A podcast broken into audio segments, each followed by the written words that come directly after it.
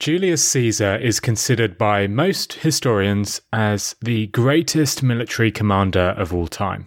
You may have heard about his war strategies, battle tactics, and perhaps his career history, but I bet you don't know how he convinced a continent's population to follow him, or how he made the region's largest army adore him. In this episode, you'll learn the leadership tactics used by Julius Caesar, the methods he used to convince and influence others. You'll discover strategies that you can apply in your job and elsewhere, and you'll hear the real reason why the potato is so popular. But first, here's another podcast I'd recommend. The podcast I'd like to recommend today is the D2C Pod, brought to you by the HubSpot Podcast Network, the audio destination for business professionals. The D2C Pod is a podcast all about all the things direct to consumer. The hosts cover everything from starting, growing, and optimizing e commerce stores and D2C brands. If you're interested in the stories behind your favorite consumer brands, this is a podcast for you. To start, I'd suggest checking out episode 318, which features the CMO of Feastables. So listen to D2C Pod wherever you get your podcasts. Why are Russian leaders called Tsars? Why is the month after June called July? And why does each year start on the 1st of January? Well, if you read the title of this episode, then you probably guessed the answer. It is all down to Julius Caesar. He is undeniably one of the most influential and successful humans of all time. Tsars and Kaisers are named after him, the modern day calendar was implemented by him, and the month of July is named in honour of him. But when most of us think of Julius Caesar, we think of him as one of the greatest military commanders of all time, or perhaps one of the greatest Roman emperors. Much has been said and written about that. However, today on Nudge, I'll look at something slightly different. Not what Caesar achieved, but how he achieved what he did. I'll share the persuasion tactics he used. I'll uncover how he influenced others, and importantly, share what modern day leaders can learn from Caesar. Now, you don't even have to be a leader to learn from Caesar, because many strategies and tactics that Caesar used throughout his life weren't just to bolster his leadership bids. No, he used these tactics to make better decisions and live a happier life, and also change the behavior of others. I'll share those tactics today on this episode of Nudge. But before we dive in, I wanted to give a shout out to the podcast How to Take Over the World. Their episode on Julius Caesar sparked my interest in the man. So after this, if you're keen to learn more about the life of Caesar, go and give that show a listen. I've linked to it in the show notes. Okay, let's begin. We'll start with an example from earlier in Caesar's career. It is after one of Caesar's first battles as a military leader in Bithynia, which is located in modern day Turkey. Caesar had been successful in this battle and was celebrating with his soldiers as he sailed back to Rome. On the way back, while sailing across the Aegean Sea, Caesar was captured by pirates and held captive. This wasn't uncommon at the time. Pirates would capture military leaders or other men of influence and hold them captive to ask for a ransom. Caesar was 22 when this happened. It was extremely early in his career. He didn't come from wealth and he hadn't accumulated much wealth yet. He had seen success at the start of his career, but he had a long way to go. You can imagine most people at Caesar's age being pretty terrified by this situation. The pirates will hold you captive, put a ransom on your head, and if it's not paid, they'll kill you. So listen carefully to what Caesar did when the pirates announced his ransom. The pirates demanded a ransom of 20 talents of silver, the currency at the time. Upon hearing this, Caesar said, Don't you know who I am?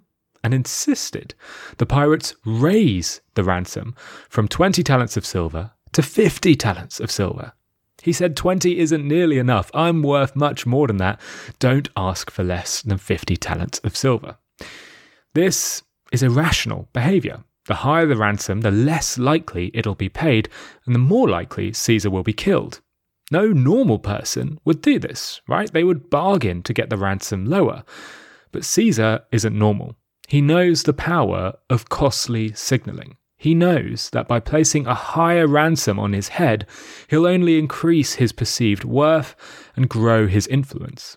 Ultimately, his ransom was paid in full, and Caesar, once freed, raised a fleet to capture and crucify his pirate kidnappers. Time and time again throughout his career, Caesar used this tactic of costly signalling to boost his worth and to change others' perception. But what is costly signalling? Well, Rory Sutherland puts it nicely. When defining costly signalling, he says, The meaning and significance we attach to something is felt in direct proportion to the expense with which it is communicated. This is why a hand drawn picture carries more meaning than a printed photo. It's why a diamond ring feels more important than a silver ring. And it's why, when asking someone out on a date, in person requests work much better than messaging that same person on Tinder. Caesar knew that costliness carries meaning, and returning to Rome with a 50 talent ransom paid will boost his reputation more than a 20 talent ransom. After returning to Rome, he'd use the same tactic time and time again. As a young military leader, Caesar would spend extraordinary amounts of money hosting public parties, parades, and festivals with extravagant feasts. He'd spend more than any other leader on these parties. Why? Because he knew that these expensive parties would help build his popularity. By signalling his commitment to the people, he'd boost his reputation. But he didn't have money to host these parties. As I mentioned, he wasn't particularly wealthy. So he took another risk, another irrational risk, accumulating 31 million in debt. That's 60 times his annual salary. This was another costly signal, one that other leaders wouldn't dare to make. When Caesar's wife, Cornelia, died, Caesar was 30 and his wife was 28. Caesar was due to depart for Spain. At the time, funeral ornations were not particularly held for young women like Cornelia. Funerals for younger women were a strictly private affair. But Caesar decided to change the status quo. He hosted an extravagant funeral ornation in honour of Cornelia, which was extraordinary at the time, although later it became commonplace. It was another costly signal, breaking the norm, spending lots of money on this funeral. This risk could have backfired on him, but it didn't. Like the public parties, it only built his reputation. Now, signalling, especially costly signalling, isn't something Caesar invented. It's commonplace throughout human civilization and throughout nature. Charles Darwin identified costly signalling while studying a peacock's tail. Darwin couldn't understand why the peacock's tail was so large. It was an oddity in the natural world that contradicted his theory of evolution. He wrote, The sight of a feather in a peacock's tail, whenever I gaze at it, makes me sick. Darwin's conundrum was answered in 1975 by Amotz Zahavi, a biologist at Tel Aviv University who developed the theory of costly signaling. According to Zahavi, costly signals are harder to fake and therefore more believable. The ability to survive despite a cumbersome tail conveys a genuine genetic fitness to potential mates. Less fit specimens don't have the agility available to avoid predators when handicapped with a long tail. Now, I've spoken about this previously on Nudge about how stotting springboxes signal their strength to prey to avoid being chased, and this is the same thing. As I mentioned, it's not just in nature, though. Costly signalling is something that seems to have been part of civilization throughout history. Many of the Roman leadership positions in military, but especially in the church, involved costly signalling. Caesar took up a number of priesthood positions throughout his career, and they involved lots of sacrifices, giving up personal liberties to prove your commitment to the job. In one of his earliest priesthood positions, Caesar wasn't allowed to ride a horse, he wasn't allowed to leave Rome for more than three days, and he had to always sleep within touching distance of mud. This is all costly signalling designed to prove his commitment to God. It's the same reason why the modern day Pope can't marry or commit sacrilege. But Caesar went further, creating his own costly signals to build his influence. The most obvious example of Caesar creating his own costly signals comes in 60 BC after winning a number of military battles in Hispania, modern day Spain and Portugal. Caesar was awarded the greatest honour any military general could achieve a triumph. A triumph is a massive ceremony to publicly celebrate and sanctify the success of a military commander. It is only given to a handful of military leaders each decade. In total, there were only 320 triumphs throughout the history of the Roman Empire, so Caesar was joining a very exclusive club. A triumph is bigger than a Nobel Prize, bigger than a knighthood, bigger than an Oscar. Arguably, it's every modern day award combined and multiplied. It would easily be the pinnacle of any Roman's life. So guess what Caesar did when he was offered a triumph?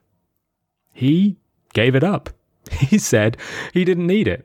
This was unheard of in his day. Now, it is a little bit more complex than it sounds. See, Caesar wanted to stand for consul, the highest position in Rome, but he wouldn't have had time to have had the triumph and apply for consul that year. So he gave up the triumph.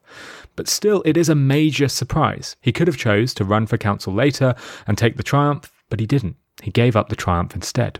Knowing Caesar's history, it's not surprising to see him take this route. Sure, the triumph would do wonders for Caesar's popularity, but being the only person to decline a triumph would elevate Caesar's aura to legendary status. It is the ultimate costly signal. The meaning and significance Romans attach to Caesar is in direct proportion to the expense he incurs, and nothing signals that expense than giving up the biggest prize of all. Now, the life Caesar lived couldn't be more different to our lives today, but it is easy to see how the exact same principles could be applied in modern day work. A president who gives up their inauguration in favour of fixing the economy would win unparalleled trust. A CEO who takes a 50% pay cut rather than doing a round of redundancies would gain unwavering trust from staff. A billionaire space entrepreneur will gain more attention and trust if he puts himself in the passenger seat on a dangerous space flight. It may sound contradictory, but to win influence, you often have to give up the things you gain with that influence. But costly signaling is not just about gaining influence. The same tactics can be used to motivate other, to convince an employer to hire you, or to make your advertisements more effective. You'll learn how after this quick 60 second break.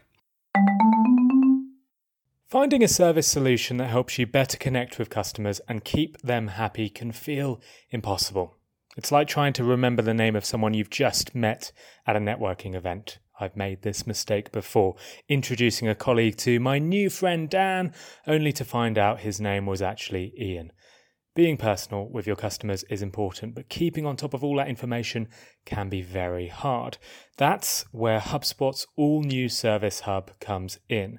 It brings service and success together on one powerful platform for the first time ever. It's got an AI powered help desk and an AI powered chatbot that handles frontline tickets fast. Plus, it comes with a customer success workspace that helps reps anticipate customer needs. Plus, it never forgets a first name. All of that can help you scale support and drive retention and revenue. That means better service and happier customers at every stage of the journey. Visit hubspot.com/service to do more for your customers today.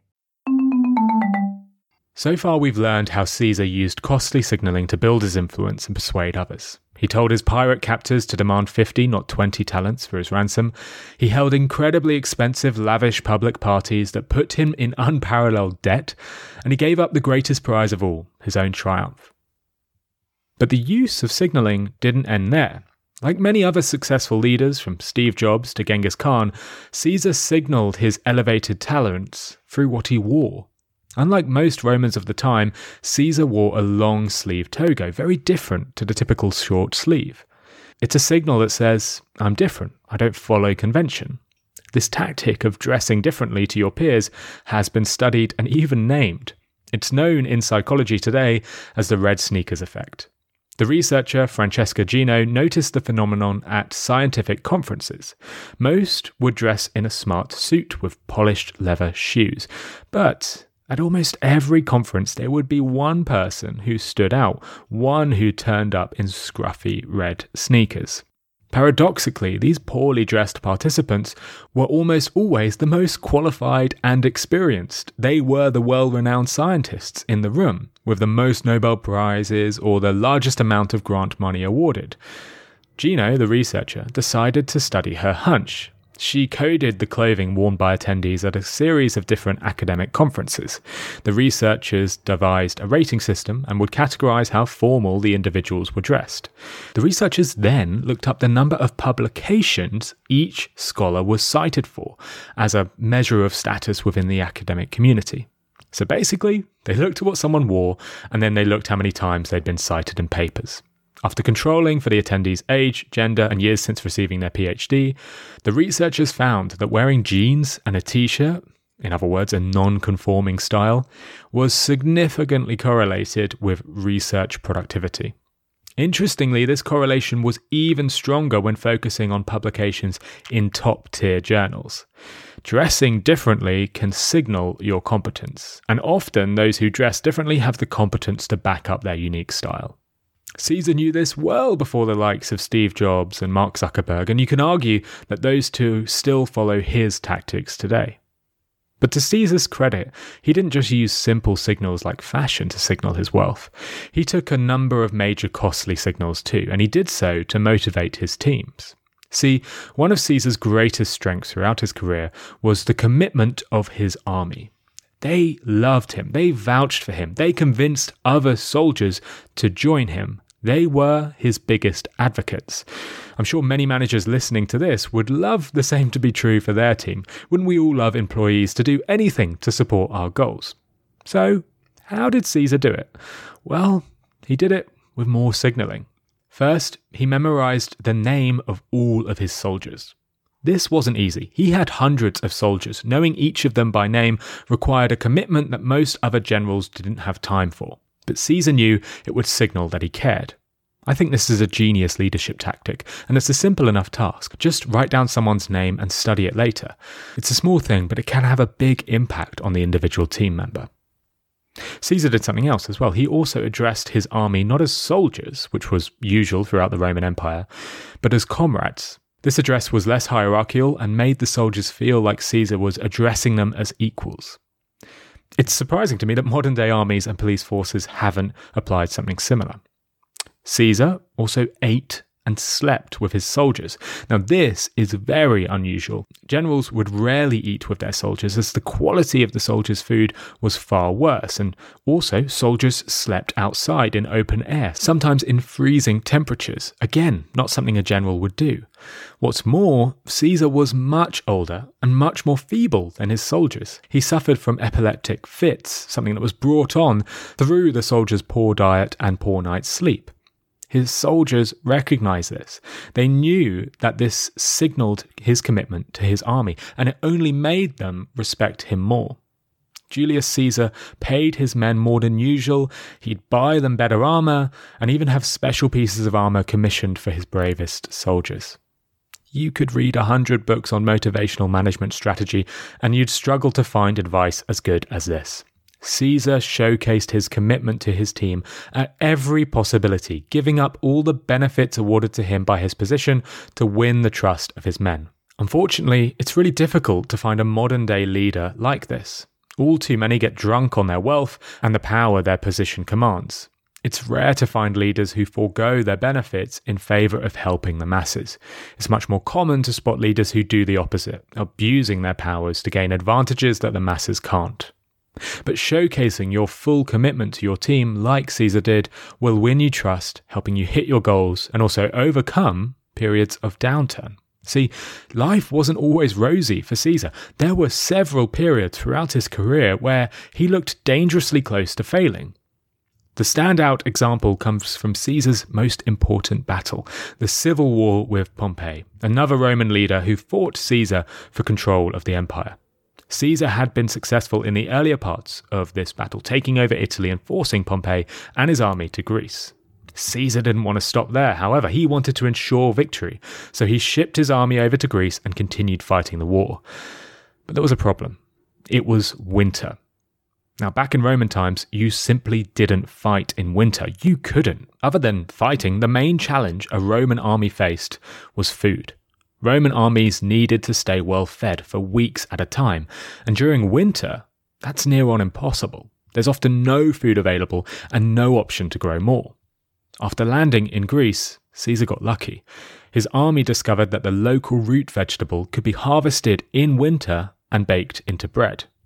Problem was, this bread tasted disgusting. It was barely edible. Pompey, his adversary, tasted the bread and declared, we're not fighting men, we're fighting animals. That's how bad the bread tasted. Sure, Caesar's army would eat it to survive, but Caesar was facing a genuine chance of mutiny. Without the unprecedented trust he'd built, his army would almost certainly have given up by now. So, how does Caesar overcome this problem? He's stretched thin, close to being beaten. How does he raise the morale of his army? Well, he uses costly signaling yet again. He happily eats the bread in view of his comrades. He spends as much time as possible eating the bread in company of his soldiers. He says this is the food of kings, this is the food of champions. If we can eat this food, then there is no challenge we can't surmount. It reminds me of how the Prussian king Frederick the Great encouraged the masses to eat the potato. This is a story from the 18th century, and the king was facing a real risk of famine in Prussia. So, to help solve the problem, he decided to cultivate the potato, a brand new food at the time brought over from South America by Spanish explorers. The potato was easy to grow and promised to be a vital new food source. So, Frederick the Great passed a new order to ensure that potatoes were cultivated. But there was a problem. The peasants didn't want to touch the potato. There was a saying about this what the peasant doesn't know, he will not eat. The potato was foreign. It was flavourless. The peasants remarked that even the dogs wouldn't eat it. According to Professor Robert Cialdini in his book Influence, Frederick the Great used a classic marketing trick to overcome this problem. He limited the availability of the potato, making it a scarce resource, but importantly, he also had fields of potatoes planted around his palace in Berlin. He ordered his army to guard the fields to put on this high profile show of protection. As you can imagine, this aroused plenty of interest from the peasants. Suddenly, this undesirable potato became something of legend. It was a scarce food that only the king cultivated. Surely the potato had some value. Why else would the king guard it 24 7? Obviously, this trick only made the peasants want it more. Frederick the King knew this, so he told his guards to purposely be relaxed with their security. They were told to take naps at predictable times, to look the other way as a peasant stole some potatoes, and it wasn't long before the potatoes became widely cultivated and are now firmly established in the Austrian and German diet. Over the course of a few months, the potato went from being something the dogs wouldn't eat to a key ingredient in every meal. Belarus and Latvia, two modern day countries that were part of Prussia, are now the largest consumers of potato per capita globally, and you can argue that is down to Frederick's 200 year old marketing trick. It's akin to Caesar's strategy. He made the bread seem like food fit for a king, and this subtle reframing made it much more appealing and Caesar's army recovered from being close to collapse in winter to overthrow Pompey, defeat him, and cement Caesar's position as the almighty leader throughout the Roman Empire. All thanks to Caesar's brilliant motivational strategy. Caesar is undoubtedly a one of a kind military leader. He's intelligent, he has tactical nous, and he has a democratic acumen that puts him head and shoulders above his peers. But Caesar knew that competence alone wouldn't build the influence he required. He knew that to persuade a nation, to build unwavering trust in his army, and to ultimately rule an empire, he needed to signal his competence. And like many great leaders who came after him, he went above and beyond, using costly signaling in every possible way to persuade and convince others. Caesar might be from a different millennium, but many of the tactics he uses are still appropriate today. Giving up an award will win you more praise than accepting it. Remembering the names of your team won't make you seem try hard, it'll make you seem diligent. Celebrating your success with others rather than hoarding your wealth will win you influence, and putting yourself at genuine risk in your attempt to hit your goals will only make people believe in you more. I decided to apply some of Caesar's tactics myself to see if they still work today for people like me. Now, I don't have an army to lead, and I don't have an employee to motivate. I can't give up any awards because I'm yet to win any. But I can test costly signaling. I can test Rory Sutherland's point that the significance we attach to something is felt in direct proportion to the expense in which it's communicated. To test this, I came up with a simple idea. I had two surveys asking 200 people, Will you listen to this podcast? In the survey, participants would see an advert for Nudge.